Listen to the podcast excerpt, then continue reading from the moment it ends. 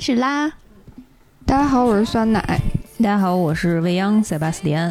大家好，我是哈利奎因的棒球棍，虽然他这一步没有用。嗯，这是我们仙境之桥的新一期节目啊。我们今天就来聊聊哈利奎恩和自杀小队，对吧？这样，嗯，呃，这一部资源其实放出来得有小一个月了。嗯，好，确实是一个还挺好评如潮的一个情况。豆瓣八点一，然后 M D B 大概也是七点四还是七点六，反正挺高的。我看有台其实做的也蛮多的，有扒它的漫画起源呀，然后那些背景延展呀，然后也有去讲这个片子背后的一些政治隐喻啊什么的。嗯，啊，留给我的话题真是不多了 但是因为展开的空间不多了啊。对，但是因为确实很好看，所以还是想我们自己也聊一下啊，甚至为了。这个电影，我们让对血腥暴力非常不耐受的酸奶也看了一下，对大家分享一下这个感受吧。对我在看整这个片子的内心活动都都是在，我靠，睁眼睁早了，我靠，闭眼闭晚了，这个过程当中去去完成的。然后一共应该好像是两个多小时的电影，就是电影吧，就酸奶看了半个小时吧，大概。然后我在坚持到一个一个小时零十分钟的时候，终于坚持不住了。我按了暂停，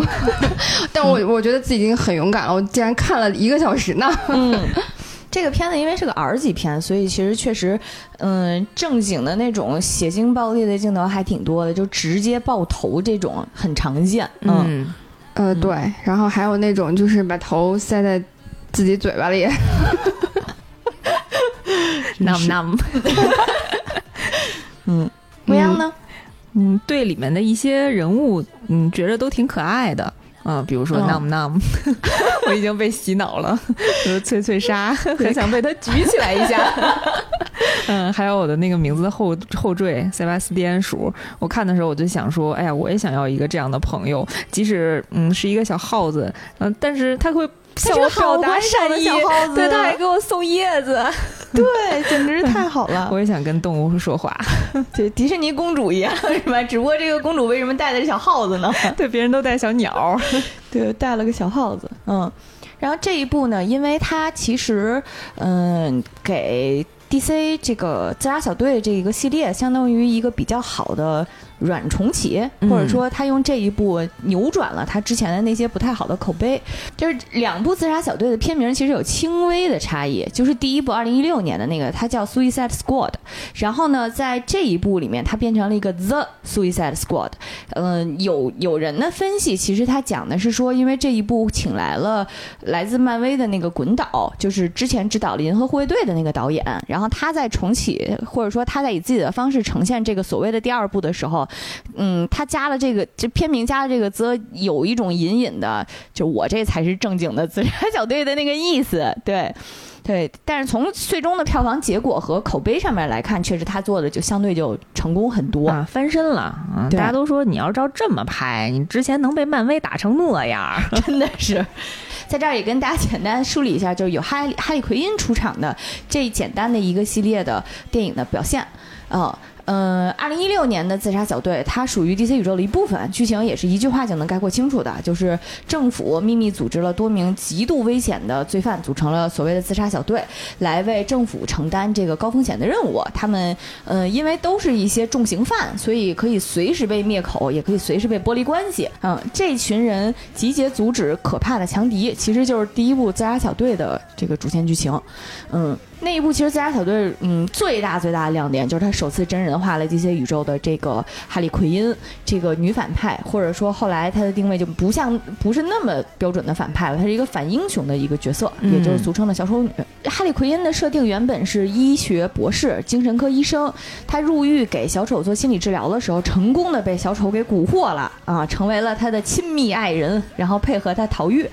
他名义上是小丑的女友，但实际上一直被小丑。不断的 PUA 虐待，然后泡化学品池子改造这种的，嗯，在这个过程中呢，也成为了一个心理不太正常的一个犯罪分子，嗯，后来又惨遭了小丑的抛弃，嗯，这个是哈利奎因的原本的设定。然后漫画里呢，他后来又交了一个女朋友独藤女，在这个过程中被独藤女强化改造，获得了很多超能力。不过电影里还没有展现这个部这个部分的计划和和迹象，所以这一部分也就不展开了。嗯，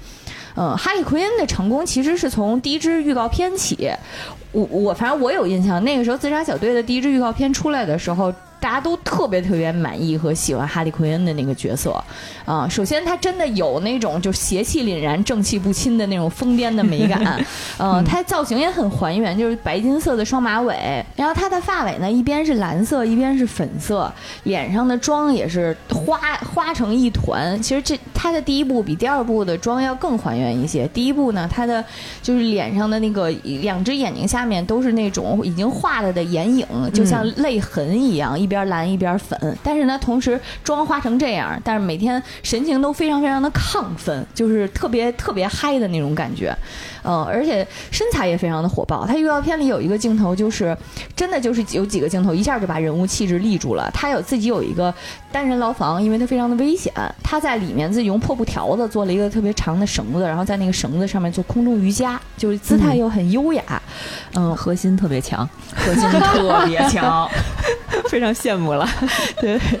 然后他出还有一个镜头，就是他出监狱的时候，就和自己其他的那些嗯犯罪伙伴，他们要组成小队了嘛。然后在监狱在出监狱的时候，自然而然的要换自己的衣服，他就特别流畅的当着一堆士兵大哥，当着其他犯罪团伙的面儿，然后穿着内衣换自己的衣服，然后一边换一边换完特高兴，然后还发现哎你们都在看我，就是特别震惊的问了一下 What？你们到底在看什么？有什么可看的？没见过吗？没见过。对，然后所有的战斗的快剪里面，他都是特别身手矫健又很兴奋，然后用自己的棒球棍。我跟你讲，真的不光核心强，上肢力量也强。棒球棍多沉呢，啊！所以就是能让大家看完预告片就觉得哈利奎因就是他的这个样子。嗯，我记得。预告片出来没多久，就是连漫展上连 cosplay 哈利奎因的人都变多了，就满眼放剧，就这种白金色的双马尾，然后画的那种混乱的妆，然后穿着那个渔网袜、齐皮小短裤，大家都说，大家都说哈利奎恩火了之后，在漫展上扮小丑的人有福利，就是真的是他身边会多很多的漂亮女朋友，嗯，各式各样、形形色色的，嗯嗯。然后还有一片段，我其实不记得是预告还是正片里看到的了。就是当自杀小队好像出外执行任务的时候，他们在街头就深夜里非常谨慎的快速移动。然后队长突然听见身后传来了哗啦一声巨响，所有人吓一大跳，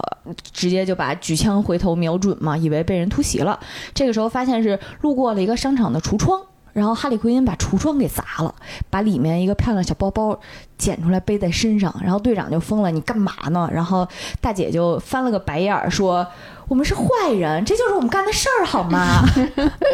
就是满脸都是你有没有常识啊？就这种表情。看见好看的包包，我为什么不能要呢？对啊，这不能错过呀！有什么真是？虽然人家是那个路过好看的包一定要买下来，但是一定要抢过来，对，非常流畅。然后呢？但是说回《自杀小队》这个片子，它其实当时缺点也很明显，剧本比较平庸，嗯啊。但是呢，嗯，更重要的是，它作为一个群像片，它其实人设都没有立住，除了哈利奎因之外啊，其他人其实没什么记忆点，没错。而且那个片子其实最大的咖位是威尔史密斯，始皇嘛。然后他就是因为。咖可能因为真的是咖位太大了，然后人设又又太正了，就他关在监狱里面，你就觉得他得演的是那个《肖申克的救赎》，没错，就得有人出过来救他，他一定是被冤枉的，对，洗脱冤屈一定是这样的。然后他就和其他人就很不兼容。嗯，所以就是整体上就是大家都没有所谓的人物弧光，也没有什么特别明显的动机，就好像被剧本和台词推着就就就去去了一样。嗯，我觉得最 O O C 的就是小丑最后来救海利奎因了。我对我当时看的时候我就在想，这是。D.C. 反派瑰宝，哥谭市犯罪之王，然后 影史百年反派榜上榜上有名的小丑，在这部戏里没干别的，就救哈利奎因来着。就我我天上救，我地里救，我去化学池子里救，我去监狱里救，然后我最后任务现场也要救，就感觉看着就跟哈利奎因把他 P.U.A. 了一样。对，感觉小丑不应该救哈利奎因，他应该去救的始皇。对。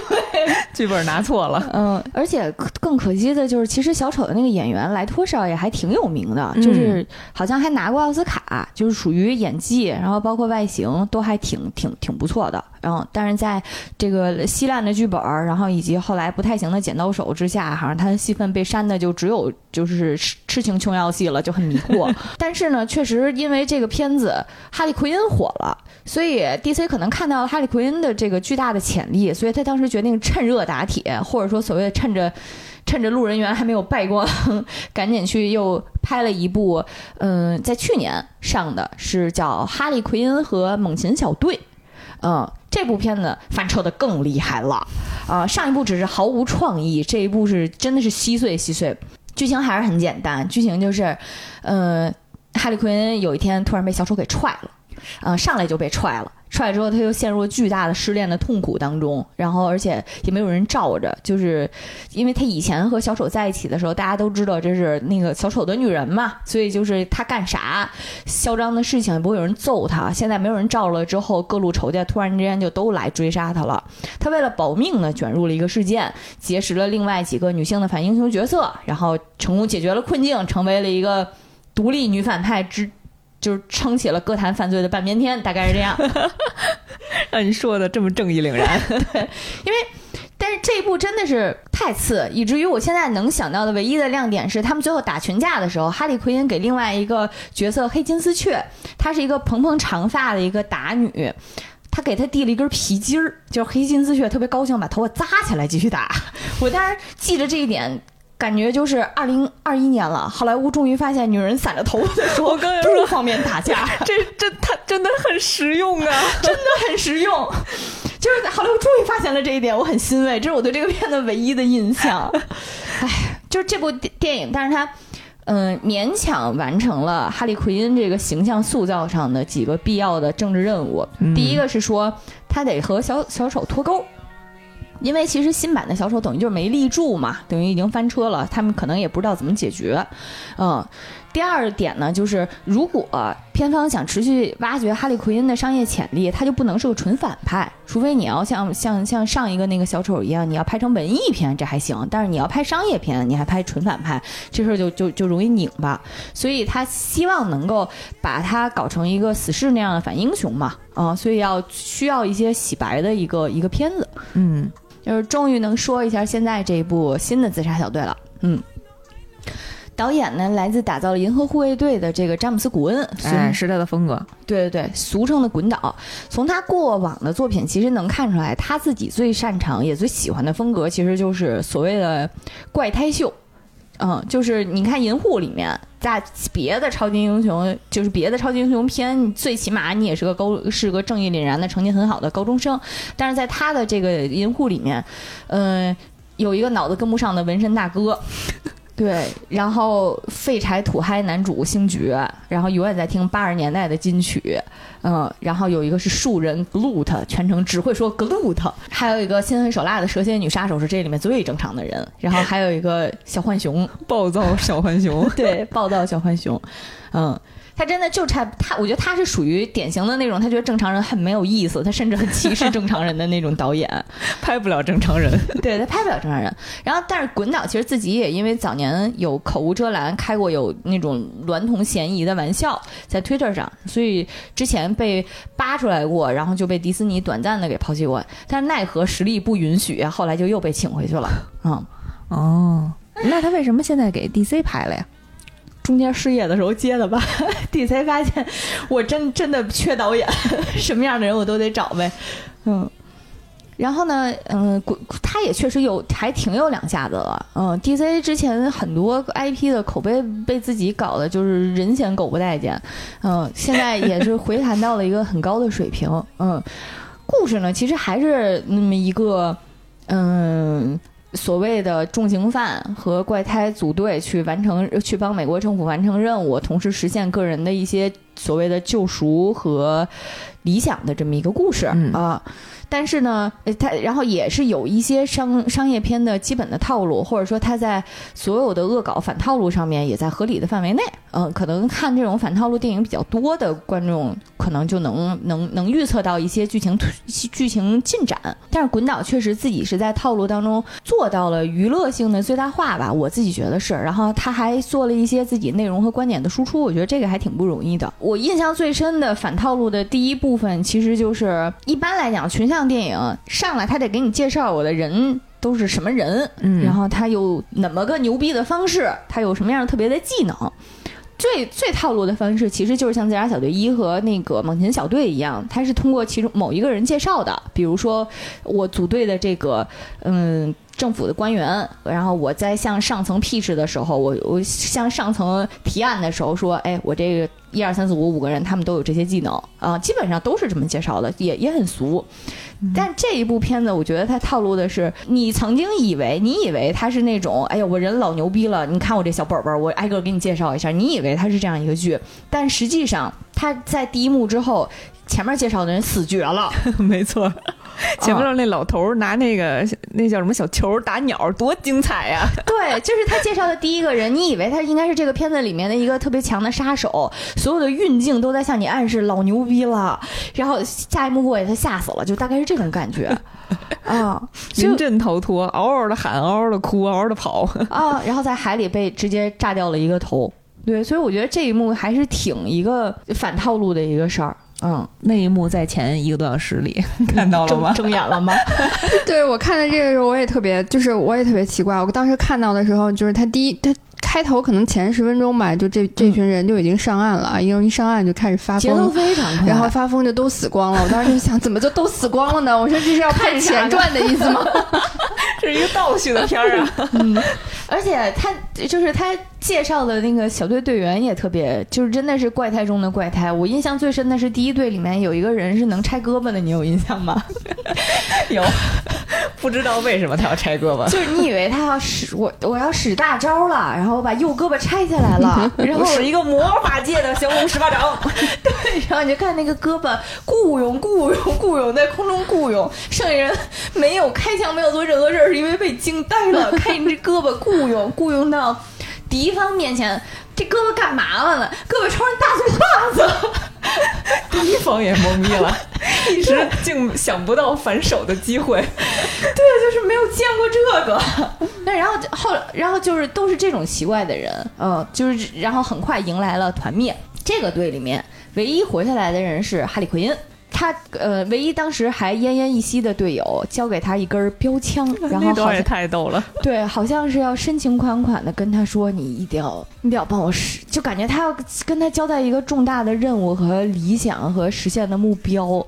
嗯。我的信念，我的心愿，我这么多年的努力，我就要交给你了。你一定要把它带带到。然后说了半天没说要干啥，然后就撅过去了。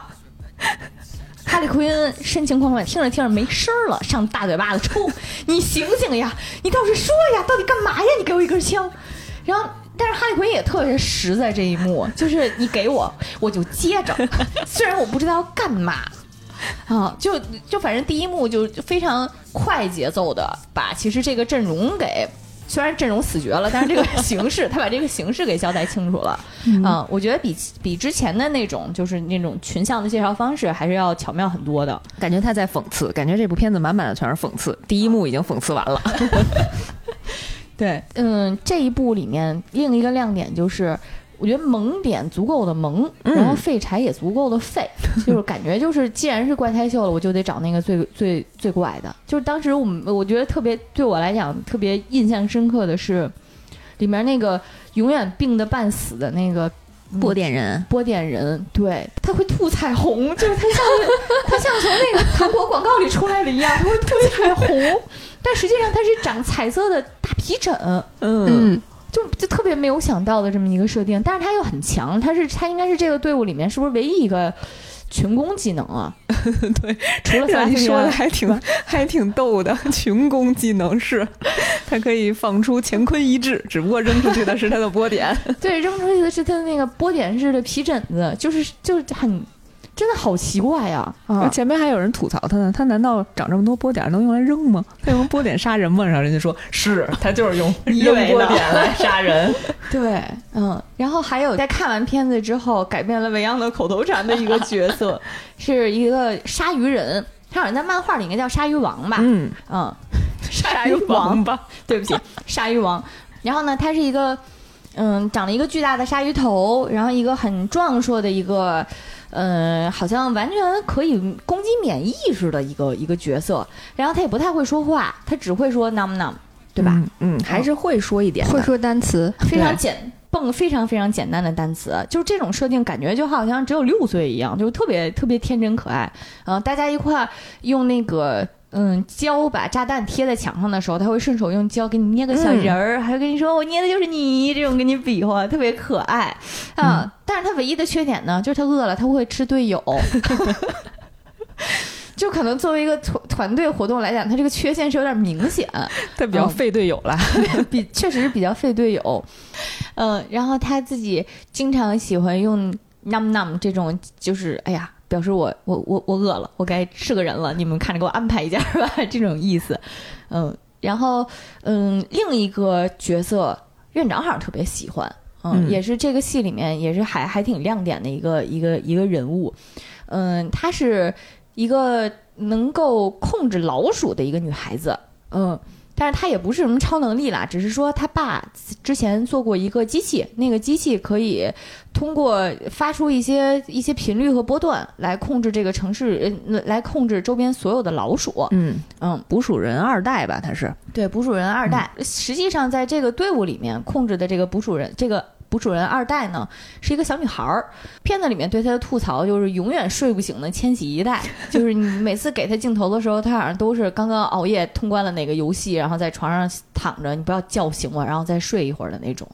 嗯，然后她的那个她自己有一个非常亲密合作伙伴的小老鼠，叫塞巴斯蒂安，就是未央那个名字。塞巴斯蒂安鼠特别可爱，特别特别可爱。他会一直致力于和团队里的其他人交朋友。嗯，那小老鼠是穿衣服的，它唯一跟别人不一样的点啊，它是全副武装穿上衣服的，就真的是精灵鼠小弟的那种感觉。嗯，然后片子里面曾经有一部分就是队长睡着睡着，突然被小老鼠叫醒了，叫醒了之后，小老鼠指一指，发现莎莎已经把捕鼠人举起来吃到了嘴边儿啊，然后再因为这个塞巴斯蒂安的阻止，才没有吃掉。嗯，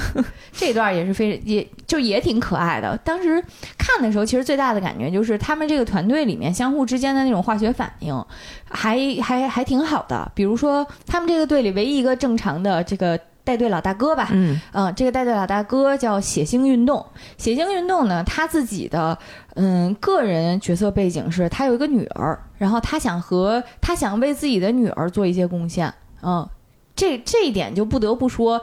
哎呀。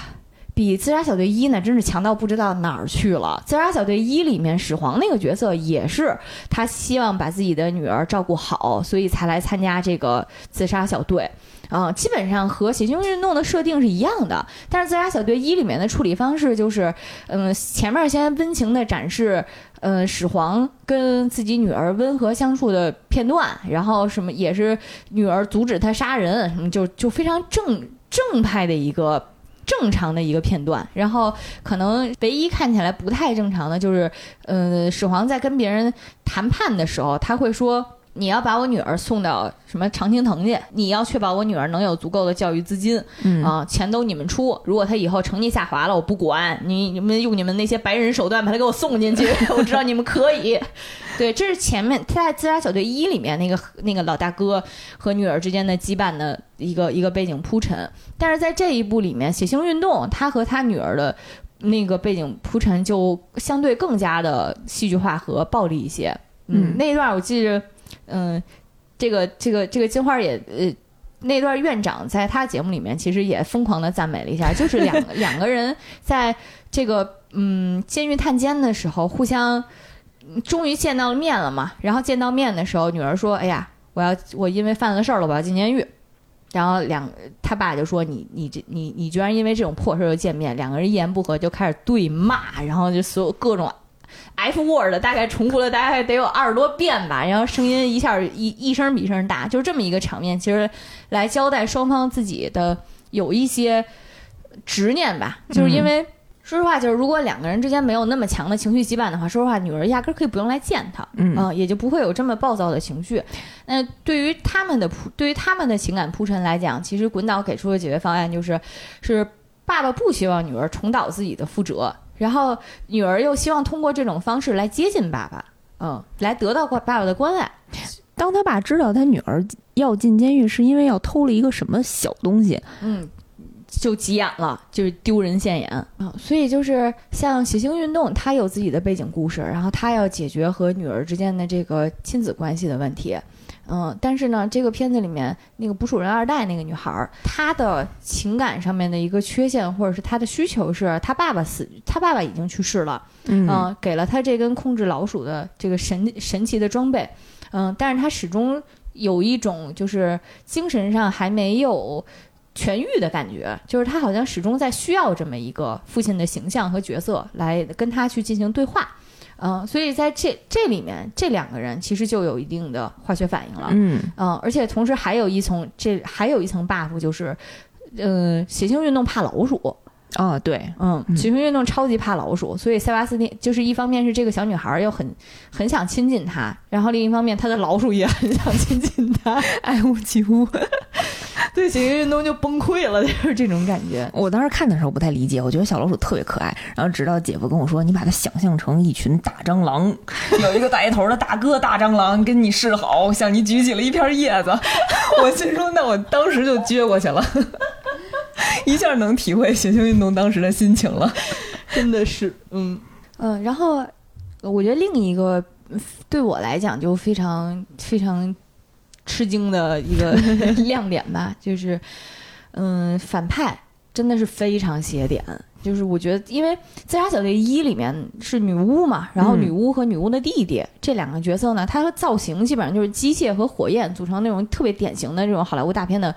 恶魔的形象，我都没什么印象了，可见塑造的多不成功。啊，跟《正义联盟》里的花原狼长得差不多。花原狼我也没印象，我第二遍看的时候才想起来。啊。但是这一部的终极反派呢，是美国暗中资助的独裁小国所养的一个外星怪物。然后因为独裁小国一直在嗷嗷政变，所以最后这个怪物在阴差阳错之中，它逃出来了。这怪物是什么呢？它是个蓝蓝粉粉、肉滚滚的大海星，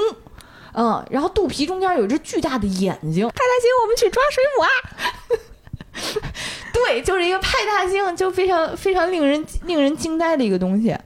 就真的是太大了，十几层楼。我当时看的时候，脑补的是那个“北冥有鱼，其名为鲲，鲲之大，一锅装不下”。对，就是那个感觉。然后，而且它它不光大，它的移动也特别的猛，怼怼怼，真的就是怼怼怼的，用它的触角在地上走路，一点都没有外星怪物的尊严和炫酷。那也没有到萌的地步。就是你看他忽忽悠悠的用酒在地上挪，然后他还，同时他还挺恶心的，就是他他会有各各种像身身体那种缝线接缝处一样，从他从那些地方在往外喷自己的复制体小海星。对对对，主要是他那个分泌，他那个小海星有点恶心，密孔了，真的是密孔了。小海星呼到普通人脸上就会有那种异形般的效果，嗯，呃，瞬间把人变成被大海星控制的这个丧尸。啊！当时看的时候，我的感觉就是我靠，好他妈怪！我要再看一眼。对，然后就是因为因为你知道超超英的美漫，其实他们一直画的都还挺邪门的，但是在。在在搬上大银幕之后，大家都会假装自己正经人儿，就是会拍假装我拍的还是个正经片子，要不然不过审呢。对，就是不会不会把漫画里那种特别离谱的东西再呈现出来。所以当这个大海星在街上走的时候，我觉得真的是好离谱啊！毕竟 看见一个五十多米的派大星也挺奇怪的，多看两眼吧。对，粉粉粉蓝蓝的，还这个配色真是好离谱，然后又好喜欢的那种感觉。讽刺他一定在讽刺什么？对，但确实有讽刺了。就是可以简单延展一下，其实它指的还是说，当大海星在通过他的小海星控制控制那些人的话，虽然虽然很可怕，但是那些人其实很很虚弱、很软弱、很脆弱，就是你普通攻击就能干掉他，你唯一干不掉的原因是因为他是他们人太多了。嗯，所以我听有台有解释的，就是说觉得这一幕可能是隐喻了他们对于某一种政体类型下的国家的老百姓，啊、哦就是你们过于统一化和标准化和体制化，所以你们都是。被控制的非常好的一模一样的人，他其实是就是有些人觉得他们是他他是这么个隐喻的方式，嗯啊，终极战的这个胜利方式呢，其实也是一个比较可预测的离谱操作吧。嗯，他们是首先是几个人在对战大海星的时候杯水车薪，该送死的也就都送死了。最终的最终是靠捕鼠人二代那个小女孩儿。召唤出了整个城市的老鼠，淹没了那个大海星。我觉得那一幕其实还挺浪漫的。嗯嗯，就是因为那个女孩儿先是因为她一直都是属于那种自己没什么主意，有点害怕，然后寻求父亲般的保护。然后那在那一幕之前呢，突然被人提醒了，父亲曾经说过，说老鼠这是最卑微，但是也是力量最强大的。一种生物说，如大概就是，如果像他们，像他们都能有力量，那我们更可以怎么怎么样？就是给他有一段励志一样的一个宣言。他可能在那一刻，他其实领悟到了这个含义。啊，当这种人人类社会最低端的生物都有目标的话，那我们为何不应该树立一个宏大的目标，为之努力呢？我当时看的时候确实泪目了。嗯，对，就是我真的觉得那一幕真的是确实很浪漫。他他他，如果说大大海星，它其实象象征的是，比如说在那种小破国家里面的军阀或者是统治阶级的话，其实老鼠象征的是什么？象征的就是最底层的平民老百姓。嗯，所以他当时是靠一个内幕，大概就是。首先是一个疯批女哈利奎因，她像奥运会的标枪选手一样，百米助跑狂奔，腾空飞起，然后用标枪扎进了大海星的眼睛，啊，好疼！对，再然后在大海星的眼睛里游泳，就我就想起那个土味情话，就我想在你的眼睛里游泳。对，然后同时另一个也是年轻的小女孩儿召唤出了海量的老鼠，前赴后继的去扑到了这个大海星的身上。钻进了他的眼睛里面，和哈利奎因一起游泳，那一幕真的是又恶心又浪漫。然后把他所有的那个细枝末节那个组软骨组织全给咬碎了，全给。咬碎了。我的天，就是反正是一个，真的是一个，就是很离谱，然后又很浪漫。恶心美，哎，我觉得自从录了这几期以后，创了一个词儿叫“恶心美。恶心美？嗯，然后这一部里的哈利奎因依然是个亮点，虽然其实大家可能也能感受得到，就是他这在这一部里面的存在，有点像那种制作团队接到了投资方的需求，就是我不管你拍啥，哈利奎因都得在里面，只有至少半个小时的戏。对，而且同时因为哈利奎因可能比较跳脱，就是他现在的人设已经有点像死侍的那种感觉了，嗯所以导演给他安排的是一条单人线。嗯，他是开头团灭的那个自杀小队，应该叫什么 A 组或者 D 组，他是唯一一个幸存者，”送死组。对，送死组的唯一幸存者。然后呢，他非常离奇的被那个独裁小国的继承王子，或者叫总统，或者叫国王，他被他被那个人爱上了，嗯，然后在一言不合的情况下，他又把对方给崩了，对嗯那一幕我确实挺诧异的，没想到这么快。对，然后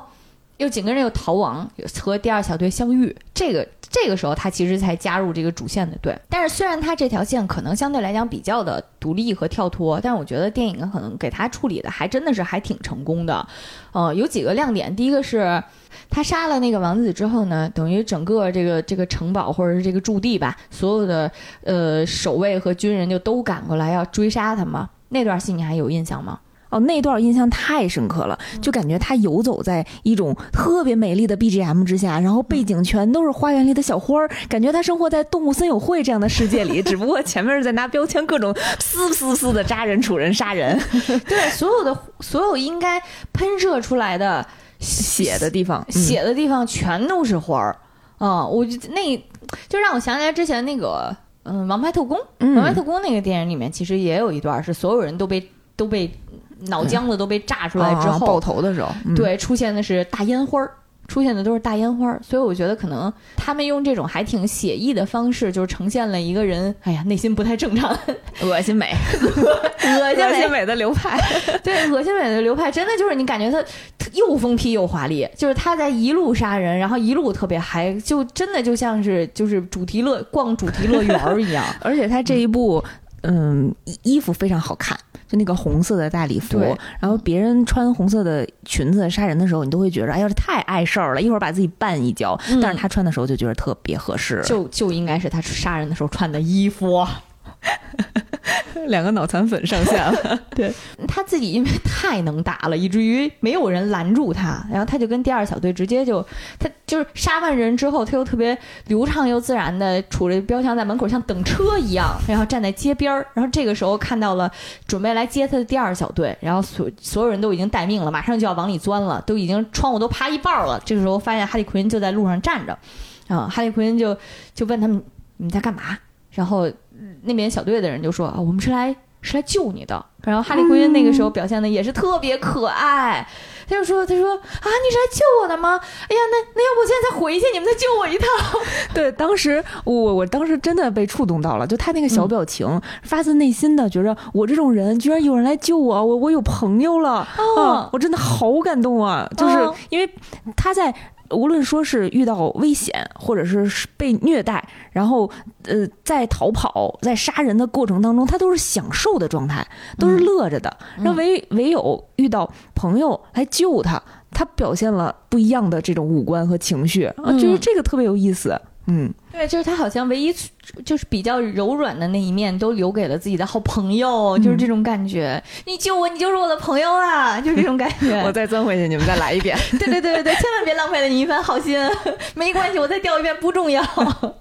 嗯，真的就是又又特别真诚，然后又特别天真，又特别可爱的一面。嗯，而且我觉得，嗯，导演在哈利奎因这条线上，顺着就是顺着他的个人经历，其实做出了一个升华。他在第一部里，嗯，是还是和小丑谈恋爱的一个女反派，然后在电在那个嗯猛禽小队里面，她她被踹了，她是一个这个走出情伤的单身女孩子。那她在这一部里面，她要完成什么任务？其实像你刚才说的，她可能在这一部里，她终于要作为一个独立的个人，我要拥有自己的生活和拥有自己的朋友了。我觉得可能完成的就一方面是完成了这些任务，然后另一方面是她的个人和心性有什么样的成长，可能这个是需要导演来。呈现的嘛，在这个故事里面，我觉得这一部分任务是通过他和王子的那一部分，呃，故事来完成的。而且我觉得那一幕真的是非常讽刺，而且非常典型。我给大家讲一下啊，他是这样的，就是当他所整个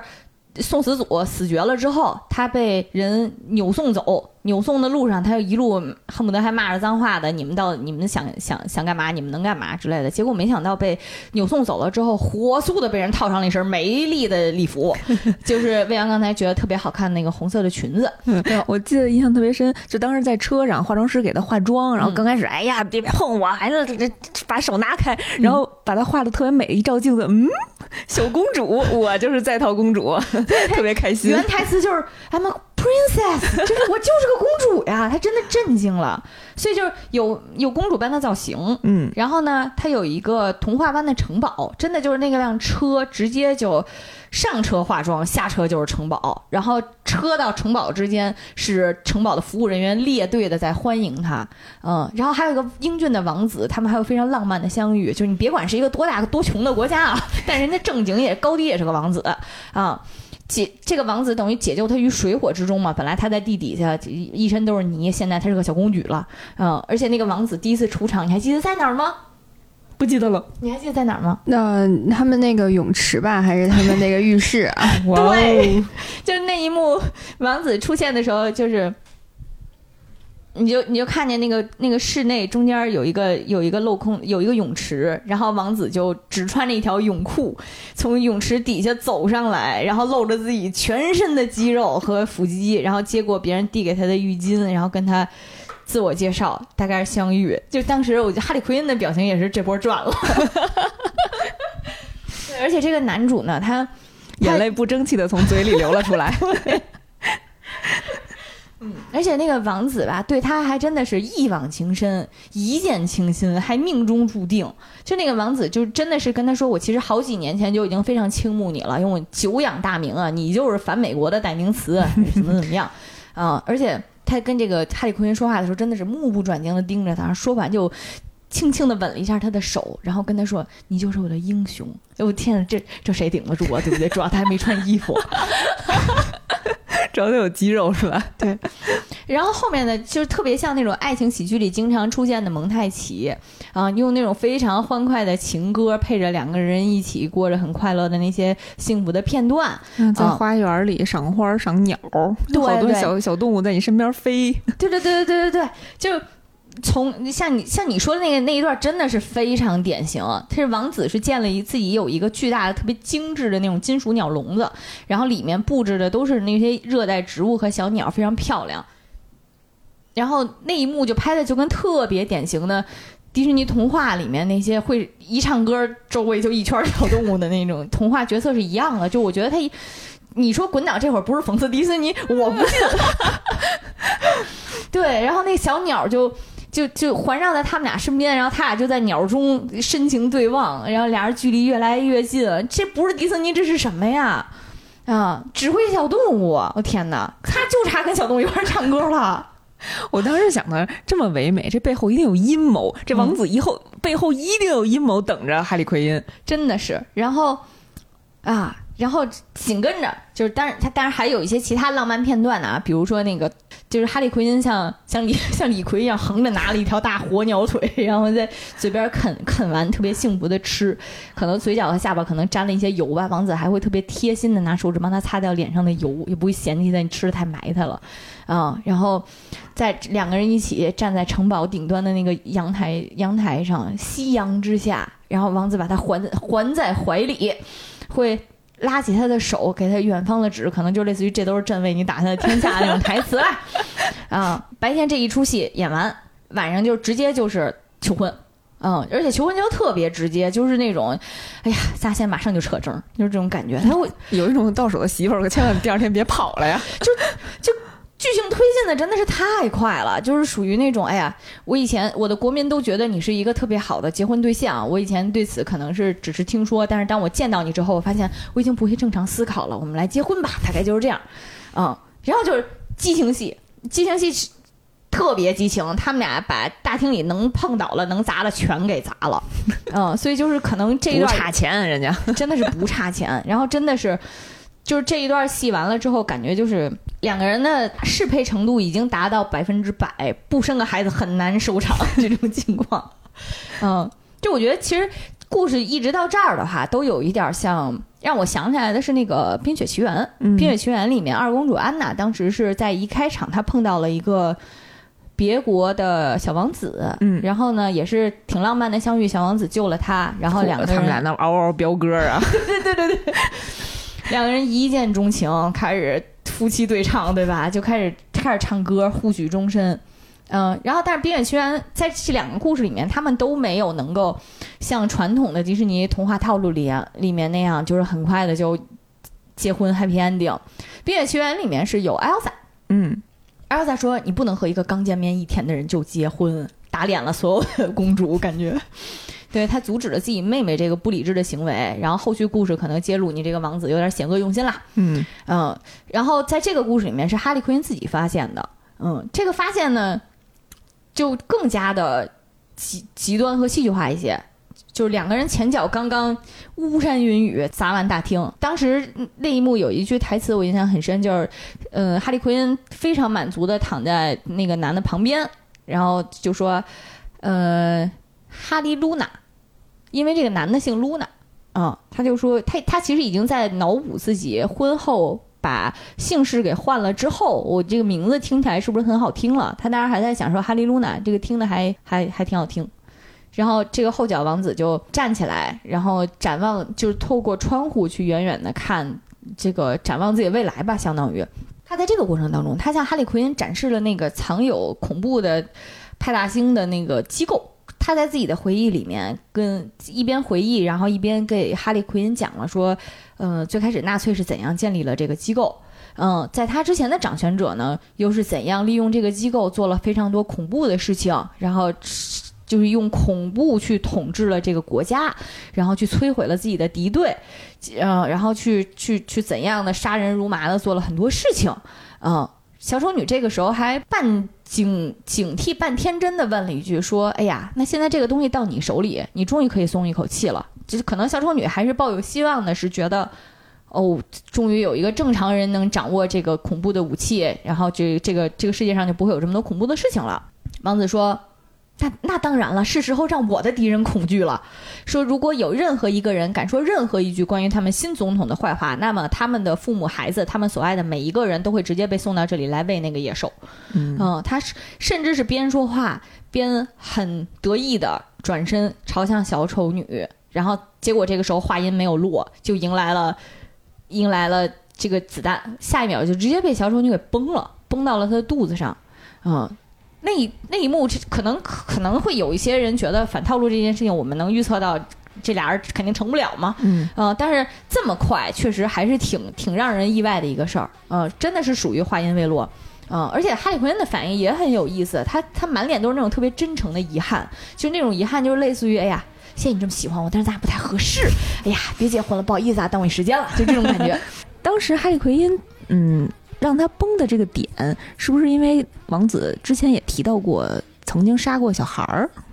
对他其实，嗯，那一句原台词是这样的，嗯他说：“真的非常抱歉，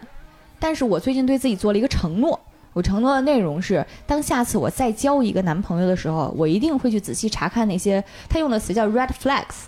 嗯，这个中文直译过来，如就是应该类似于红色的旗子这样嘛。呃，但是在英文的语境，尤其是现代的俚语里面，它其实指的更多的是一些让人警惕的信号。现在更多的是用于，尤其是两性关系之中，呃，这这种不健康关系的一个信号。他用的是，他说我一定会去检查那些那些那些警告的信号。如果我找到了，我会去采取一些健康的措施，啊、我会杀了他，啊、然后他又说说杀小孩儿，我觉得这已经是一种警告的信号了，嗯。这个时候，男方还没死透，因为崩的是肚子。呃，哈利奎因这个男方就在地上一直挣扎的，一直又爬行。然后哈利奎因就特别特别体贴的说：“哎呀，我懂，我知道。哎呀，你们都会想问我，哎，你为什么不直接离开呀？为什么要做成这个样子呀？那哪至于啊？我会说。”然后故事就会变成我在我会说你为什么要吼我呀？我我就站在这儿呢。然后哈利奎因就说说如果你对男人的品味和我一样差，你就会知道他们不会仅仅的只是安静的走开，他们会扎爆你的轮胎，会杀了你的狗，还会告诉你听的音乐根本不算音乐。我觉得这句来自滚导的私人吐槽。对，他说他们会通过这些残酷的事情慢慢的撕碎你，嗯。然后最后他又跟这个人的半死不活的尸体告告了个别，他说：“哎呀，你真的很可爱，愿你两腿之间的美丽巨兽获得安息。”哈利奎因说的这些，是不是曾经都是小丑对他做过的事情啊？对，其实是，嗯、我觉得这一就是，嗯，我这当时有看过很多解读，但是他们都会觉得啊，这一幕是哈利奎因的 PUA 后遗症，然后还有一些主播觉得这一幕是对于是在讽刺哈利奎因，觉得哈利奎因就是表现哈利奎因已经被 PUA 批批疯了，嗯、但是从然后从剧情上来讲呢，其实也确实承接了哈利奎因在自杀小队里面被小丑各种家暴和 PUA 的一些一些设定。嗯嗯，我自己的感觉是，导演在用一种非常嘲讽的方式，嗯，和让一个在设定上非常不精神不健康的疯批女去完成了一个在面对这种情形下应该做的正确的选择。用嗯电影的话说，就是这是一个健康的措施。嗯，首先王子是不是个变态吧？就是按如果从这个红旗子来看的话，他肯定是嘛，因为嗯台词里面还特意强调了他，我甚甚至要杀杀儿童。这个信息点，我觉得真的不是无用信息，就是呃。他如果是映照现实当中很常见的家暴，尤其是波及孩子的家暴，呃，如果结合上奎因和小丑的前史，这种长期的精神加肉体虐待，就是其实是已经属于标准的。这个王子和小丑一样，都是属于一个标准的家暴犯的一个范畴了。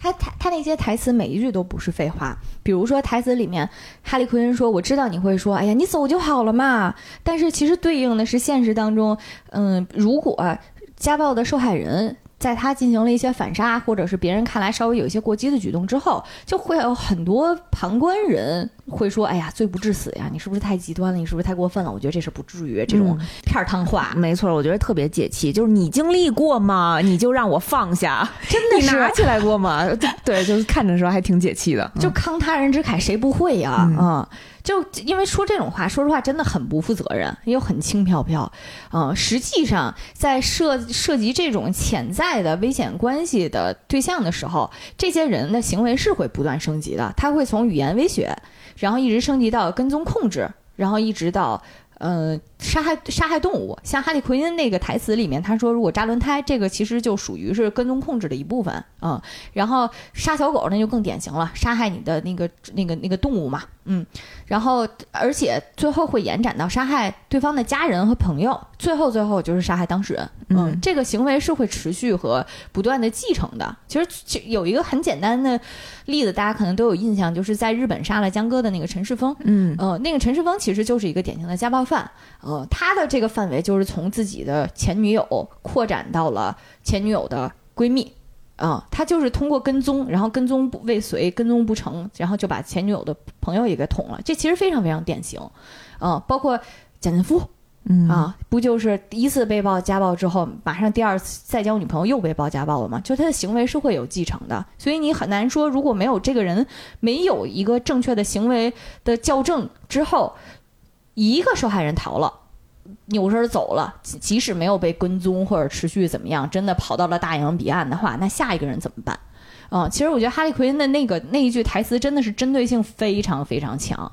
嗯，所以我在这儿要有一个科普环节啊，就是现代法律在经过了非常多惨痛的教训之后，他们认清了，就是关于家暴这种行为，它不是偶发的，它是有模式的，可以预测的，也也更不是更加的不是。情侣和夫妻双方之间的家暴家务事，嗯，也不是通过好好相处、好好聊聊，为了孩子，哎呦，听着好上头啊！对，也不是说真的，不是说生个孩子能解决的事儿。所以这种方法、这种行为，只有一种解决方案，就是控制和校正有这种倾向的人的心理和行为，同时限制他对于受害方的接触。所以，法律开始针对性的对于这种行为去调整法律框架，定向解决。比如，我国大概是一六年出台了反家暴法，呃，这个反家暴这个反家暴法的亮点是什么呢？它有一个人身安全保护令。所谓的人身安全保护令，就是比如说，呃，派大星控告海绵宝宝家暴他，如果。嗯，他曾经因为这件事情报过警，警方就必须要有出警记录和出具告诫书给海绵宝宝。那一旦有这两样东西，派大星其实是可以申请向警方申请针对海绵宝宝的人权安全保人身安全保护令。这个保护令可以要求。嗯，海绵宝宝再也不能接近它，比如一公里、五百米之内，然后也可以保确保它绝对不可以再回到两个人共同居住的地方。哦，对，然后也可以限制他对他的接触。对，所以这个其实还还挺有用的，嗯，是一个真的很有很有帮助性的东西。但是这个东西好像我觉得可能因为在国内的科普还不太够，所以我那天看一个报告说，这个反家暴法五年前出台之后，可能目前发出的人身安全保护令并不并没有特别多。但是好像是只要你申请，基本上都会出具，所以也是希望大家能够多多的去科普这些知识，让大家知道如果遇到这些问题的话，可以采取哪些措施。嗯，同时还有个亮点是强制报告制度，就是比如说如果是公立机构，比如说医院或者是学校或者是嗯派出所，大概反正如果是这些公立的机构发现嗯有哪些未成未成年人遭到了家暴的话，他们必须要强制向上报告。就是不可能说因为所谓的家务事，或者是所谓的别人别人家事我不管这种这种事情而不管，他们是一定要强制报告的。嗯，呃，另外也会建议各地的地方去建立一些临时的庇护场所，以保证，比如说被家暴的那个人没有任何的经济收入，或者说他压根儿就是行动不便的人，遇到这些问题的话，他不方便逃脱，那怎么办？可以通过这种临时庇护场所去，能有一个暂缓的一个歇息的空间。嗯，嗯对，我们也希望用这种方式能让真正需要帮助的人了解这些信息啊。所以这一段真的是。我觉得是真的是来自疯批女对疯批男的行为模式的一个科普，也希望大家以后面对这种情况不要太发表太自以为是的判断和猜想。就比如说，女的肯定做什么事儿了，才把老实人逼到这个地步，才会才会这么愤怒，以及一个巴掌拍不响这种话。嗯，说回哈利奎恩这一段呢，就是他当他面对一个能力极大并且有杀戮意愿的独裁军阀的时候，他肯定是没有办法以正常的方式去求助于法律，啊，所以他干脆以最直接的方式解决了问题。所以回头去看的话，虽然是个疯批操作，但是好像也是最快捷和最高效的一个方式。我主播在这里并没有鼓励杀人的意思啊，但是他们是罪犯啊，他们是罪犯。他们是罪犯啊。嗯，我其实这个片段也是在我看这部电影之前，在微博上先看到了很多女孩子截传这个截图，传了的就真的是万转的那个非常有同感的片段。嗯，哈利奎因作为一个疯批女，以她自己混乱中自成逻辑又非常真诚的方式解决了一个问题，对于很多女孩子来讲，真的是非常的过瘾。虽然没有任何的参考意义，啊、但是其实通过她是能够看到，呃。不需要自证清白，不需要一遍一遍跟别人解释和倾诉和求救，然后也不需要外界拯救，也不需要体面，也不需要，呃，一遍一遍的向别人提供证据，证明我这些做法是证明他曾经对我造成了威胁，证明他不是个老实人，证明怎么自证明自己没有撒谎。就是他通过哈利奎因，我们看到了一种不需要自证清白的一个方式来保护自己，而且能直接解决威胁和问题。就谁会不喜欢这样的人呢？哎，而且他还挺体面的，他开枪了之后一直在跟那个男的说对不起。还赞美了他，赞美了有了 巨兽的，巨兽。让他去的有尊严。对哦，他还一个超过一八零的有巨兽的人，他最后还赞美了他，赞美了他。他最后对那个男的一句话是：“他说你真的很可爱。”他说，而且总的来说，在那些恶心的想法从你的脑子里消失之后，你现在更可爱了。好好的男的为什么会说话呢？嗯，其实前面那一段我觉得也挺亮点的，就是故事是按照迪士尼的典型套路，提供了一个完美的恋爱对象和一对完美一个完美的爱情，然后甚至还加上会唱歌的小鸟这种这种非常典型的标志性的套路套套路戏份吧。嗯，哈利奎恩对此也是非常满意和接受的，甚至他都已经开始构思这个名字了嘛，两个人名字组成方式。嗯，相相当于就是传统意义和现代意义完美的配偶的构成要素，在这个男的身上都已经齐活了，就杀猪盘都不敢这么写。后面的迅速翻脸，结合前面那一段美好的描述，给我自己的感觉是，故事他在以自己的方式去嘲讽传统叙事里面那种完美的爱情和完美的婚姻。嗯，像咱们其实之前吐槽过，就是童童话里是不会告诉你婚姻后续的，嗯啊，两个人 happy ending 之后直接就猝死了，嗯，所以就是仿佛就是虽然我们之前也讨论过，婚姻需要经营，需要双方继续努力，但是还有一种情况就是，如果经营和努力之后这件事情依然不能解决，或者说突然晴天霹雳的发生一件事情，让你发现这个人有你不能接受的那一面。那怎么办？其实哈利奎因遇到的就是这么一个问题嘛。而且我觉得现实生活当中这种情况还挺常见的，毕竟不是所有人在结婚之前对对方的了解都足够多。我觉得哈利奎因其实也是给了我们一个解决方案，就是散了就是就是散了呗。就是现实生活当中，你有的时候也能看到有些人可能因为感情或者因为一些外界因素，比如他觉得自己找不到更好的了，或者比如说这个人虽然是人渣，但是他对我很好呀，或者说比如这个人非常适合结婚。嗯，我我小的时候，我曾经有一度听不懂这个话，后来我发现，绝大多数情况，当别人说这句话的时候，人家意思都是对方可能家里有钱或者有背景，嗯，翻译过来就变成了适合结婚，嗯。再比如说，他可能舍不得自己的沉没成本，比如说你已经他他觉得自己已经花费了多少年的青春，付出了多大的努力，才能和这个人走到快结婚的程度。所以我觉得这些问题，导演之所以在前面铺垫了那么多，嗯、这个男的这儿好那儿好，怎么怎么好，其实就是为了体现哈利奎因他的这个这个这个对象真的是一个超级好的、超级适合结婚的对象。嗯，而且马上两个人马上就要结婚了，所以对于而且对于哈利奎因这样一个曾经被 PUA 过的恋爱脑来讲，简直就是要迎来自己的终极归宿和终极治愈了。所以他通过那么多的铺垫，但是还是让哈利奎因因为一个那个红色的旗子，一个不健康的信号，马上翻脸翻脸走人。就是这简直就是一个疯批才会采取的处理方式。嗯，感觉他在所有世人清醒的时候他是疯批的，在世人疯批的状态下，他居然保持了最清醒的嗯那一刻。他不用考虑那些现实因素，也不用考虑那些外部评论，然后不用犹豫，也不用听别人说：“哎呀，太可惜了，你是不是太事儿了？你是不是太敏感了？你这样一辈子怎么能嫁得出去呀？你 反思一下，是不是你的问题？”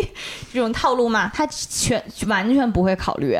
嗯，还有就是最后他能够选择自己，就是特别果断的选，相信自己所相信的，然后选择自己的自己的路。我觉得这个这一点真的是谁会不喜欢这样的疯批女呢？真的是。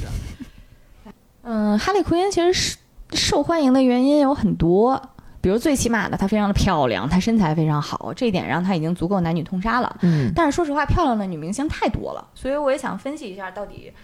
是有什么原因让她这么特别？嗯我自己的感觉是，她满足了很多女孩子希望能够明里暗里希望能够自我解放的一些愿望吧。比如说啊，嗯，她自我认定是一个坏人，在第一部里面，他用那句“我们就是坏人啊，这就是我们干的这种事情啊”这样的这样一个台词，把自己明明白白的挂挂在了坏坏人那一挂里面。嗯，他砸玻璃拿包，然后还有什么，他勾搭狱警，然后半半真半假的，他会跟还不是史密斯演的那个角色说：“哎呀，咱俩也是好朋友呀。”就是那种话。嗯，他完全没有任何的道德包袱，然后一直在疯狂的对外挥洒魅力，就就让人觉得这个是一个活得非常自由的人。嗯。而且他同时气质上还很天真，就是比如说像像咱们都特别喜欢的那一幕，他他跟别人说：“哎呀，你要是回去救我的话，我就再把自己关起来。”嗯，你交给我一根标枪，我就一直拿着，琢磨琢磨怎么使啊。所以他行为模式就天真到匪夷所思。嗯、我觉得这种不考虑利害的孩子气啊、虽然在毛师傅眼里，毛师傅一直怀疑他是不是个傻子呀，但是 是啊，但是观众看起来就会觉得他特别可爱。嗯嗯，特别真诚，他完美中和了邪门儿和天天真的那种感觉，杀个人都是走花路。嗯还有一点就是，她虽然非常漂亮，她化着非常夸张的浓妆，但是绝大多数的时候是脏兮兮的。就是第一部里刚哭过的那个样子，就是满脸都是花了的妆，呃，但是她也完全不介意，就是笑起来是那种阴森诡异美。第二部里面，她从监狱逃出来的时候，因为前面一直在挨打嘛，所以鼻子下面挂着一大条血迹挂在脸上，一点想擦的意思都没有，然后还穿着红小红裙子在街上站着，感觉自己依然是那么美丽那种感觉，嗯、就是。也是那种很自由的感觉，因为我们为了保持干净漂亮，有花了多少的不说花了多少钱吧，我们花了多少注意力和心血呢？你别说脸上有没有血了，我早上涂完的粉底，下午有没有脱妆浮粉了，我都得注意一下。我昨天还特意问了一下毛师傅，你知道什么叫脱妆吗？他说不知道。好，所以就是这个中间其实也是有一个巨大的理解的 gap 和差异的，嗯。还然后还有一点就是，他几乎没有任何恐惧和羞耻的一面啊，不管他他是什么状态，他好了、坏了、难看了，还是受伤了，他永远没有这一面，就是就是属于那种人在游乐园刚上过山车，ready go，咱就走一把这种这种这种这种感觉啊、既不怕丢人，也不怕玩命，嗯，而且他说话还特别。不能叫粗野吧，但是就是非常露骨吧。比如他上飞机，他最后一个上飞机跟陌生队友打招呼的时候，就直接说：“哎呀，不好意思，我刚才去上了个大号，所以我迟到了。”嗯，然后换衣服的时候当了一大堆囚犯，他也没有没有任何觉得也不好意思的感觉。嗯，我觉得他这种对于羞耻和恐惧的那种特别强烈的钝感，对于很多人来讲还挺梦幻的，就是不会有那种哎呀。打扮那么好看，你给谁看呀？的 的羞耻，嗯出门穿这么少，对，也不会有那种是不是我要尽量低调一些更安全的心理焦虑。嗯，这这个心理上就感觉给自己上了一个特别强的 buff 啊、如果这是一种心理疾病的话，就真的好想得这种心理疾病啊，就是这种感觉。还有就是他真的很能挨打，嗯，就是他他是在战斗当中，虽然他很强，但是他同时也在战斗当中经常挨揍。呃，这一点其实和其他的女的超级英雄还不太一样。就比如说神奇女侠戴安娜，她是优雅和力量的化身。嗯，她本身首先她本身非常非常美，她在卢浮宫工作，她即使在战在电影里面她变得虚弱了，她战斗失败了，其实也就是力竭脱身。啊，非常非常忧虑的感觉，啊，惊奇队长就不用说了，惊奇队长统领外星，动手就是一拳超人，啊，这些都就是这些都没有问题了，大家都满足了不观众不同的心理投射啊。你比如说神奇女侠就是高度理想化的我，有钱有品有美貌有文化有事业啊，然后惊奇队长就是龙傲天，攻无不克，战无不胜。对你龙傲天，对，没时间逼逼了，耽误我。拯救宇宙了，这种感觉。卡里奎恩是真的是肉身打架，他没有任何的超能力，他也没有神族血统。目前电影也还没有交代过他经过什么肉体改造。打架的话，就是用的是手枪，或者像第一部里用的是非常街头的棒球棍。嗯，他被。监在监狱里，像这一部，他被杀完王子之后，被其他的政变的那些什么军军队的人抓起来之后，真的就是生生的挂在杆子上面电击殴打，嗯，打的打的要死不活的时候，他也就是这种进入非常迷幻的状态，胡说八道，嗯，也不会是他没有那种负伤的痛苦感和虚弱感，嗯，我觉得这一点让我觉得还挺梦幻的。作为一个非常怕疼的人啊，那你是达不到，你是达不到，他那应该是疯到一定境界了，然后已经忘记了。疼痛吧，自我关闭了。他那个真的是实打实的，就是锤脸，然后电击掉在那儿，就是完全没有任何女英女女超级英雄的那种包袱或者是美感。嗯，但是呢，他挨打之后总能挺过来。嗯，他不不会说不会说被削弱，或者说被被被搞得非常的痛苦。嗯，有一点儿，哎呀，圣斗士的感觉了，打不死的小强。因为这幕这个电影里面，他他就是。在被打之后装虚弱嘛，然后趁着那个看守他的人背对着他的时候，嗯，直接用像引体向上一样把自己拉起来，然后用腿把面前的那个人脊脖子给勒断了那种感觉，然后又。又是一个腹核心肌肉非常强的，用脚把人家的那个钥匙捡过来之后，用脚抬起来插到了手上的那个手铐里面，把手铐给解开，简直是我的天哪！这怎么练的都不知道，还是得好好锻炼身体。但是其实看那一幕的时候，稍微有点心疼，就是因为他，嗯，他就说白了，他为什么这么强？因为没有人能保护他。嗯，然后自己爱的人还天天 PUA 他，然后天天折磨他、虐待他，然后所有东西这个都都自己扛，所以还是经历过一些事情才造成的现在的这种情况啊，所以不要不要太羡慕，嗯，不要对，不要经历他曾经经历的那些前面的那些痛苦，嗯。我当时看的时候，其实也在想，就是暴力带来的痛苦和恐惧，几乎是训练服从最好的方式之一。嗯，就是所谓的就是不服就打到服为止嘛。嗯，包括其实前面聊聊到的家暴，因为最后很多受害人就是会产生一种只被打到，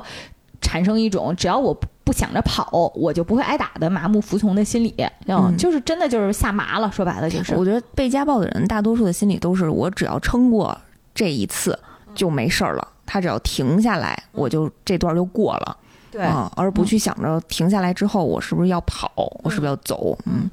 所以就是哈利奎恩，他在他能够极度耐受这种痛苦，我觉得就是哎，也是被动训练出来的一个有点像心理上的超能力一样，就是那种你揍我我也没辙，我也只能挨着，但是只要你让我有一口气，我扭脸就得弄死你的感觉。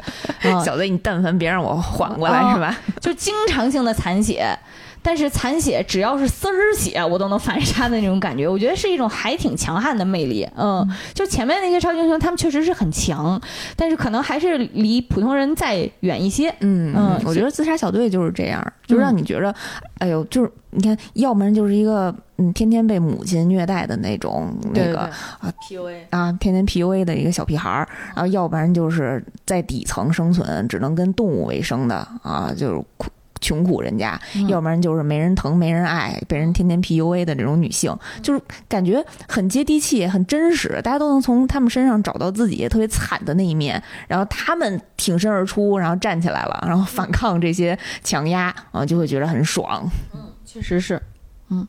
哎呀，然后对，就是也是说到他能打的这件事情。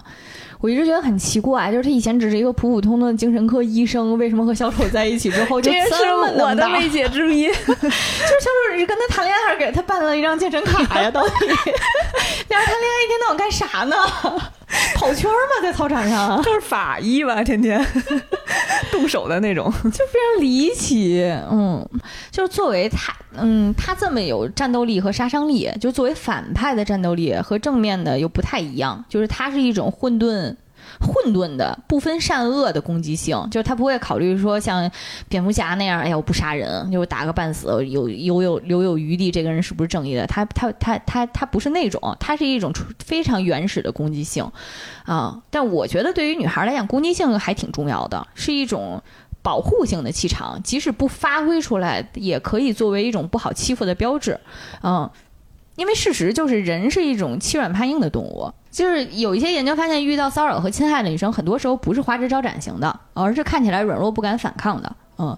换句话说，就是非常没有攻击性的。虽然现在的主流观点啊，喜欢强调这个遇到遇到遇到危险，千万不要动手，然后女生不要反抗，能跑就跑，体力差距什么一一力所谓的一力降十会嘛。嗯，但是在实际情况当中呢？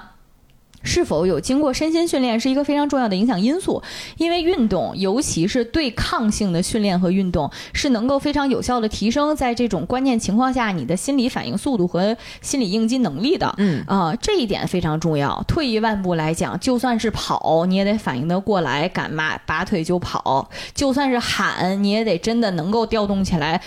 核心肌肉去喊出声来啊。所以就是我我自己是觉得，真的不要。一直强调这种所谓的打不过是什么绝对会被弄死的这种话来增加心理恐惧，因为真的没什么用啊。所以还是希望大家能够增强锻炼，更加有攻击性，然后 更加有攻击性和疯批气质。对，因为很多危险和对抗是在动手之前，从筛选和评估受害人就已经开始了啊。软的怕硬的，硬的怕疯的，大概就是这样。嗯，有一句话说的好啊，是身有利器，心无杀机。啊，就是前提呢，咱先有了利器啊。对对对对对。然后另外一点呢，就是，嗯，我觉得让他更受欢迎一点，就是他谈了一场非常失败的恋爱，极其的失败，就是在。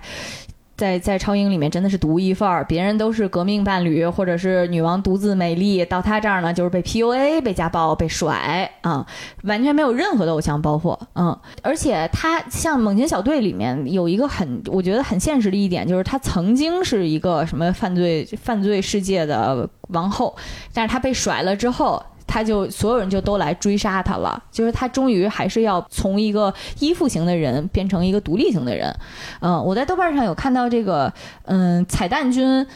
这个账号扒了这个片子的彩蛋，就是他曾经自己背上是有一个纹身的，纹身写的是呃 property of Joker，就是小丑的财产。然后，然后在他被踹了之后，走出情伤之后，改成了呃 property of no one，就是。就是不属于任何人的，不属于任何人的财产，对，是这种感觉，嗯，所以是一个，嗯，被在爱情当中备受伤害，但是又最终走向独立的一个非常现实的设定，嗯，我觉得哈利奎因他展现了一种，嗯，银幕形象里面罕见的疯批人格，他日子呢虽然过得不怎么样，不算好，不算坏，还挺坏的吧，但是非常的过得非常的痛快。就我觉得痛快真的是太重要了。什么叫忍一时小叶增生，退一步子宫肌瘤啊？感觉你在讽刺谁？你看哈利奎因这么过日子，他虽然不一定活得很长，但是肯定得不了小叶增生和子宫肌瘤啊。这种形象的存在，我觉得对于很多观众来讲就已经是一个心灵 SPA 了啊。哈利奎因呢，她作为一个疯批女，打破了很多好女孩的限制。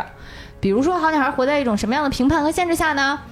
会打扮的是浓妆艳抹、卸妆没法看；不会打扮的是自我放弃；脾气暴躁的是泼妇；倾诉痛苦的是怨妇；恋爱多的是荡妇；不恋爱的是没人要的老处女；最匪夷所思的是，太会恋爱的是什么呢？是绿茶婊啊！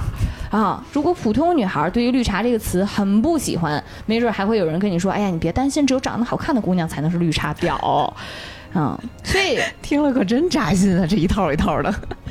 所以就像童话里的，你知道，就想的时候就会觉得听起来这个生活特别像，你知道童话里面那些恶女的结局是什么吗？就是他们会被关在插满了钉子的桶里面，然后生活就是把这个桶从山上推下去。嗯，这些钉子会不断的刺痛一个人，去削弱一个人，给这个人放血，消耗他的自我意识和他的生命力。但是呢，哈利奎因用自己这一个疯批人设，让前面所有类型的社会评判，无论是其实和他非常贴切的就是弃妇啊、荡妇呀、泼妇呀，他让这些词全部都消失了效力啊、他用用他自己的台词就是：“我是个坏人，我就干这事儿了。”嗯，所以他通过道德上的自我放逐，获得了行为上的自由。嗯，所以当哈利奎因她是一个恶女和一个疯批的时候，她就是最自由的。嗯，讲完了。哎呦，在花絮里补充一下啊，刚才列举的那些呢，其实是咱们的文化长期以来形成了比较根深蒂固的专门针对女性的批评。嗯、随着现代的思潮的进步，其实已经逐渐的在被反思，然后被推翻了。嗯、但是呢，嗯，文化是有滞后性的，文化不光是广度。它传播的广度和深度，其实还有一个就是时间的维度。当它多少年来或者说很多年以来都是被大家认可和被大家承认的一种文化标准的话，那可能推翻起来就会有还有很长很长的路要走。希望大家一起共同反思和进步吧。嗯，呃，哈利奎因在临死之前，他不是什么哈利奎因在临死之前，呃，守卫和军人就都赶过来要追杀他嘛。那段戏你还有印象吗？嗯，这这是有印象吗？来杀人，对，嗯，然后还有就是泱泱最喜欢的嗯那个大鲨鱼，吱吱吱，破梗了。你不闹闹吗？我都叫贝尔塞巴斯蒂安了。怎么说？也很喜欢，也很喜欢，对，是最喜欢，可以。